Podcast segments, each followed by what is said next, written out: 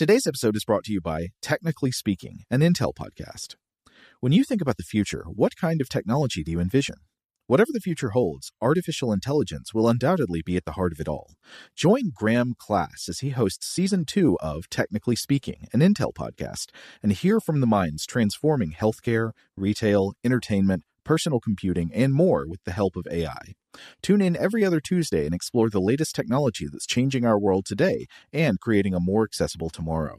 Listen to Technically Speaking, an Intel podcast, on the iHeartRadio app, Apple Podcasts, or wherever you get your podcasts. Today's episode is brought to you by Visible.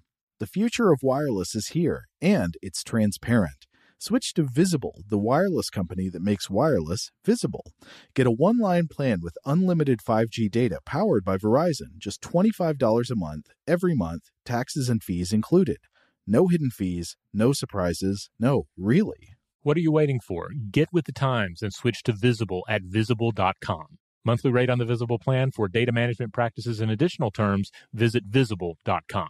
Top Thrill 2 is like no other course. 2 420-foot vertical speedways, 3 launches. All right, let's talk strategy. Copy that, driver. Go for maximum acceleration off the start. Roger that. You've got a short straightaway to push from 0 to 74 on the first vertical speedway. And what about the rollback? Rollback will set you up for an explosive reverse climb 420 feet in the sky so you reach 0 Gs in total weightlessness. 420 feet of straight-up speed. Let's get it. Top Thrill 2, the world's tallest and fastest triple-launch strata coaster. Get your tickets at cedarpoint.com. When you buy Kroger brand products, you feel like you're winning. That's because they offer proven quality at lower than low prices. In fact, we guarantee that you and your family will love how Kroger brand products taste, or you get your money back. So next time you're shopping for the family, look for delicious Kroger brand products, because they'll make you all feel like you're winning. Shop now, in-store, or online. Kroger, fresh for everyone. Welcome to Stuff from the Science Lab from HowStuffWorks.com.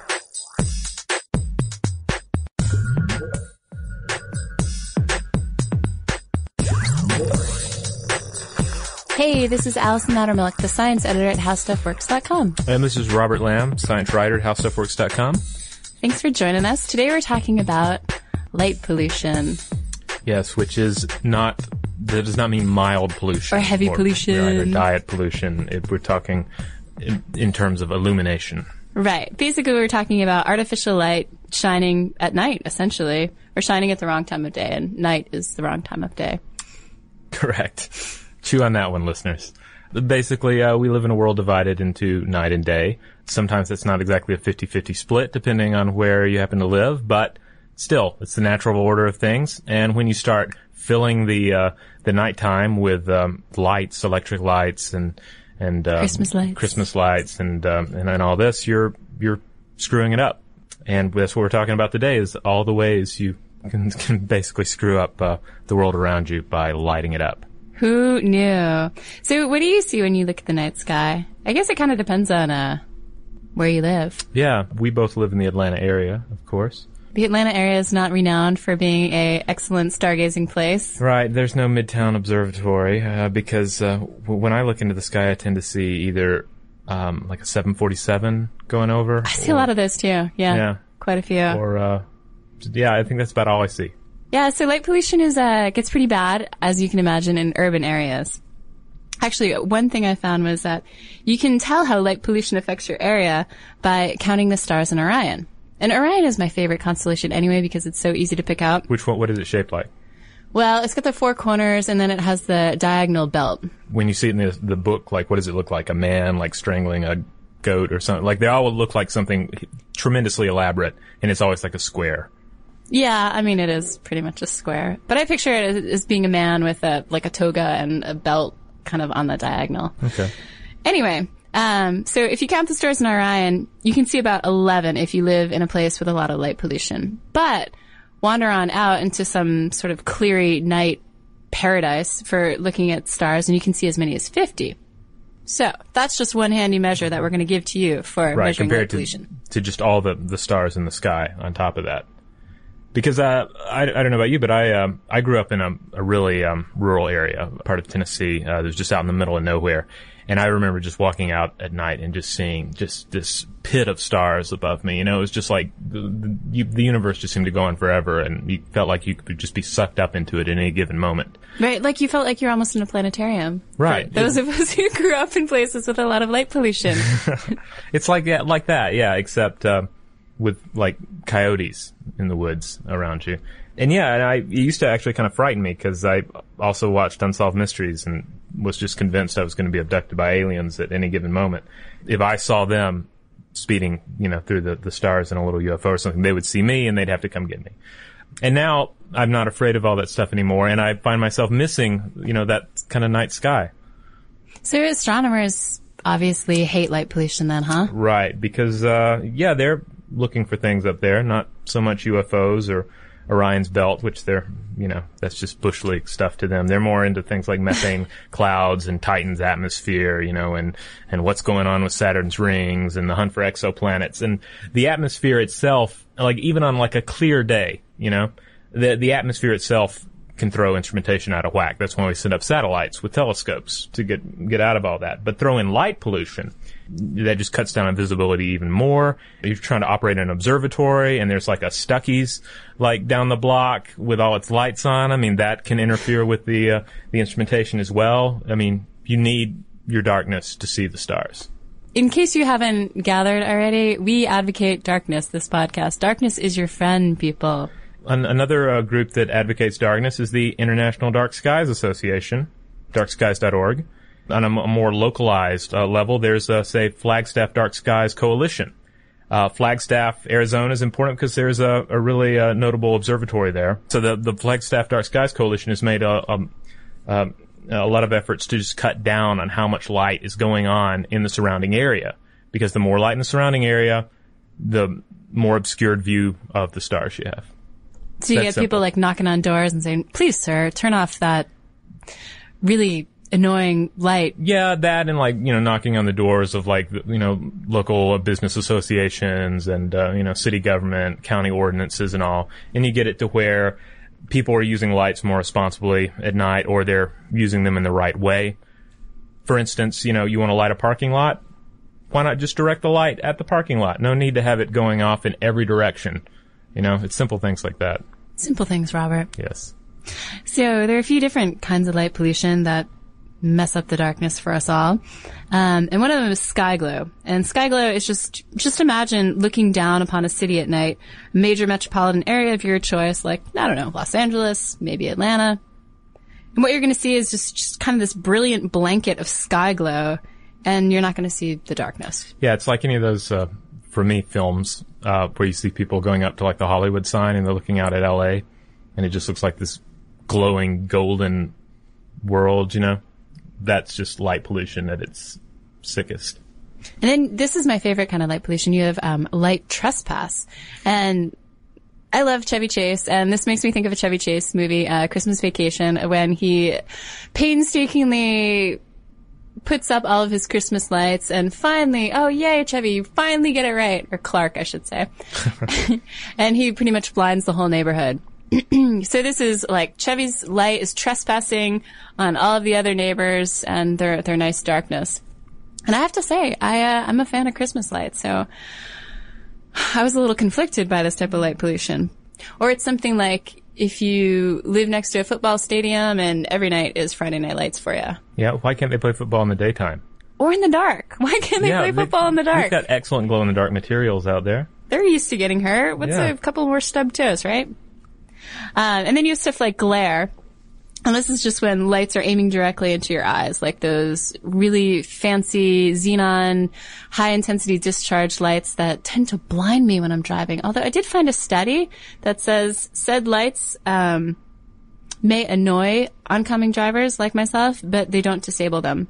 I think the University of Michigan did a study on it. Yeah, that's always a bad sell with, you know, these headlights will disable other drivers, but... And then you have stuff like clutter. And this is a kind of light pollution where somebody just got a little bit too happy and putting up streetlights, and there's an overabundance of them. Or maybe there's a building that's lit up like daytime at midnight. Mm-hmm. So besides being wasteful and making astronomers mad, it has some serious effects on our health and our circadian rhythms.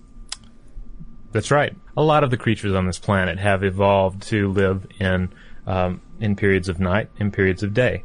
Where they spend most of their time, depends, but still, they're dealing with that system. And again, when you, illuminate a BP station, with the light of 1,000 suns, you're messing up that system.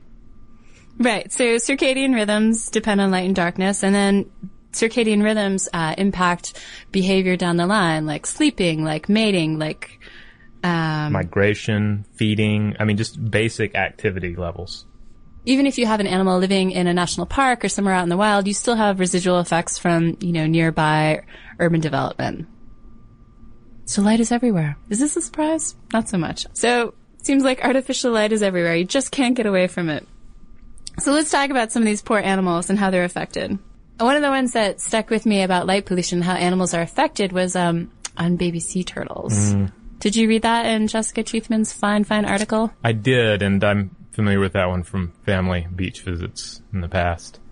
Sad stuff. Yeah. So when these baby sea turtles hatch on a beach, they're supposed to head to the water. Right. Nice, some moonlight playing over the waves. That's how they know where the ocean is. Right. But then you have things like bright beach lights illuminating the fine white sand, and the poor turtle gets confused. And sometimes he'll even head off in the wrong direction, and what do you know? He gets hit by a passing car. He ensconces himself in a seaside resort. It's bad news for the baby turtles. Either way you look at it. Yeah, light pollution, not good for the baby turtles. Then you have things like owls. And owls, like you guys know, are nocturnal, so they take advantage of night to hunt more, and it increasingly drives their prey into hiding. They're out there to catch animals that live at night, and if you have it lit up like day, those animals are going to be gone. And then you have stuff like bioluminescent species, and these are just the organisms that light up per a chemical reaction. So on land, this might be fireflies and fungus. And then in the water, you have fish and algae that light up. And the problem for these tireless bioluminescent species is that all of a sudden they have competitors, which is the artificial lighting. And it poses a problem. There's another animal of special note, humans. Humans, of course, have to deal with periods of light and darkness like everything else. Most of us tend to spend that time working during the day and sleeping at night, right? It's interesting. I looked at a number of different studies, and some of this is mentioned in our HowStuffWorks article by Jessica Toothman as well. It seems like it's a careful balance, It's like we need a certain amount of light, and that's pretty obvious because, you have a lot of people really have to have their light or they grow depressed. It's, seasonal affective disorder, et cetera. Sure. People that live in the far north, places like, in Alaska or, parts of Scandinavia, they actually, have to have light treatment. They'll like wake up in the morning, turn on a certain kind of lights to just help raise their, their levels, Stop them from drinking all the time. So, yeah, we take that for granted that humans need light to survive because, we've all seen movies where people like live underground and turn into some sort of grotesque monster, right? But, there are a lot of ill effects as well to not getting enough darkness. We really need those periods of darkness to remain healthy. This is how it works. All right, we perceive light through our retinas, right? Yeah. And this then suppresses the pineal gland, which pumps out melatonin. A hormone, right? Right, a hormone that regulates estrogen and testosterone. Okay? So, if you're not getting enough darkness, you're not going to produce enough melatonin. Okay. All right? Your melatonin, or at least your melatonin levels are going to be significantly lower. Okay. To break that down, like, they say that less than 40 minutes of basking under an incandescent light bulb can reduce melatonin levels of up to 50%. Right, and you want more melatonin because this is what regulates your circadian rhythms, right? It helps regulate your sleep cycle. Exactly. A number of you may even take it as a supplement. I take it as a supplement to sleep at night. So yeah, and additional studies have linked artificial lighting to breast, colorectal, prostate cancer, and there was even an interesting study from the Journal of Pineal Research. Who knew there was a journal with that name? I know, it's pretty specific. They indicate that women in developed nations are 5 times more likely to get breast cancer than women in underdeveloped countries. And they're thinking there's a link somewhere in there that's related to the amount of light? Yeah, they're just saying that people in these more developed countries are, like a lot of us, are living in environments where you look out the window, there's a gas station gleaming in the night. You look overhead and you just see the glow of the city. lights everywhere. You know, you get up in the night, you turn on 6 or 7 lights just to go use the restroom, right? But if you live in a less developed nation, you're more likely to, say, get up in the night and go, you know, relieve yourself in the darkness. I use the restroom in the darkness anyway. Who turns on the light to go to the bathroom at night? I mean, that is so stupid. I always make it a game to see if I can do as much as possible in the darkness. Well, I like to turn on the lights when I use the restroom. Well, then you're going to have to pay the consequences with your melatonin there, buddy. Yeah, that's true. But this brings us to the point. What can we do to cut down on light pollution, right? We can do a lot of stuff. All right, name one. Give me something. Turn off the light? Yeah, that's a big one. Just if you're not using it. I mean, it's kind of like, you know, when you're a kid and your dad's telling you turn off the light when you leave the room. Another one is you don't really need a high watt bulb in every outlet. You know, even if they are energy saver bulbs, cut down the wattage if you're not going to be performing, you know, minor surgery by it. Dimmers are your friend. I understand. Mm-hmm. There also fixtures can be really important. Like I mentioned earlier, make sure that you have a fixture that covers enough of the light and where it's focused on what you need it for. You know, if you have a floodlight, point it at what you're flooding the light on. It doesn't need to just go everywhere. Yeah, and incidentally, didn't you find something about floodlights creating pockets of darkness anyway? That was something brought up by the International Dark Skies Association because, you know, one argument against the whole, you know, controlling light pollution thing is people say, hey, I live in a terrifying neighborhood and I am going to keep these floodlights on to help protect my home. And plus, lights make people feel safe. Yeah, and it's, you know, you look at any safety list, and that's one of the big ones, illuminate your house. I mean, I stand by that. But they also point out that if you have, like, a lot of artificial lighting going on in an area, you also end up creating these pockets of darkness, which are really kind of excellent hiding places. Because anybody driving by, your light's going to adjust to the really bright lights, and and wherever there's darkness, it's just going to be deep, impenetrable darkness. So maybe something like motion sensor lights would be a better call. Yeah, that would be a perfect call. And you know, the advantage to all this too is it also cuts down on your electricity bill at the end of the month. What about Christmas lights? Do you think they would be against them? Hard to argue that they're necessary. Yeah, I don't know that they're necessary, but they do make me feel festive. Yeah, well, where did your Christmas lights on a scale of like 1 being like total natural darkness and 10 being like Griswold family Christmas? Where do you fall? I would give them, I think they fall right in the middle, like a 5. Okay. They're very tasteful too. I only use white lights. Well, that's not as extreme an example of light pollution as one of my favorite examples is something they apparently had in the 1980s here in Atlanta. Okay. Called Light Up Atlanta. Have you heard of this? No. David Cross references it in a comedy bit he did. And basically, it seems like what this consisted of is they would turn on all the lights in downtown Atlanta, just like all in these, you know, high-rise buildings, just light it up, and then they would block off the streets, and people would just flow in from all, you know, the surrounding areas, and to look at the lights in the building? To look at the lights and drink in the streets and listen to bands play and whatnot. Really? So it's just a lit-up building that people were looking at? Well, a whole bunch of lit-up buildings. Like the city, they're lighting up Atlanta. And I guess, you know, sea turtles are just wandering in, you know, from as far as the Pacific Ocean to, you know, die in the streets. So what I'm getting from this podcast is, are we better off in the dark? Well, maybe not totally dark, but a lot more dark. Yeah, I'm thinking a lot of us could probably use a little more darkness in their life. And I mean that in a illumination way and not in a gothy way. So if you want to read more about lightness, darkness, and anything in between, check out HowStuffWorks.com. Or visit the blogs at blogs.howstuffworks.com. And you can read about everything from flu-ridden mall Santas to robotic book sniffing. Thanks for listening, guys. Podcast is over. Turn out the lights.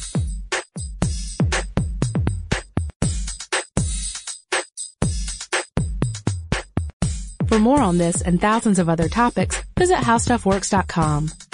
Want more HowStuffWorks? Check out our blogs on the HowStuffWorks.com homepage.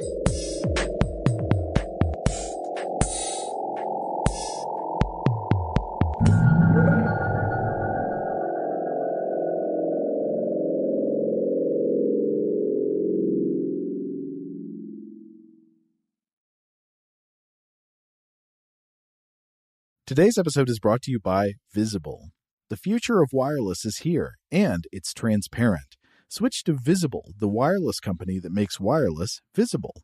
Get a one-line plan with unlimited 5G data powered by Verizon, just $25 a month, every month, taxes and fees included. No hidden fees, no surprises, no, really. What are you waiting for? Get with the times and switch to Visible at Visible.com. Monthly rate on the Visible plan for data management practices and additional terms, visit Visible.com. Rev up your thrills this summer at Cedar Point on the all-new Top Thrill 2. Drive the sky on the world's tallest and fastest triple-launch vertical speedway. And now, for a limited time, get more Cedar Point fun for less with our limited-time bundle for just $49.99. Get admission, parking, and all-day drinks for one low price. But you better hurry, because this bundle won't last long. Save now at cedarpoint.com.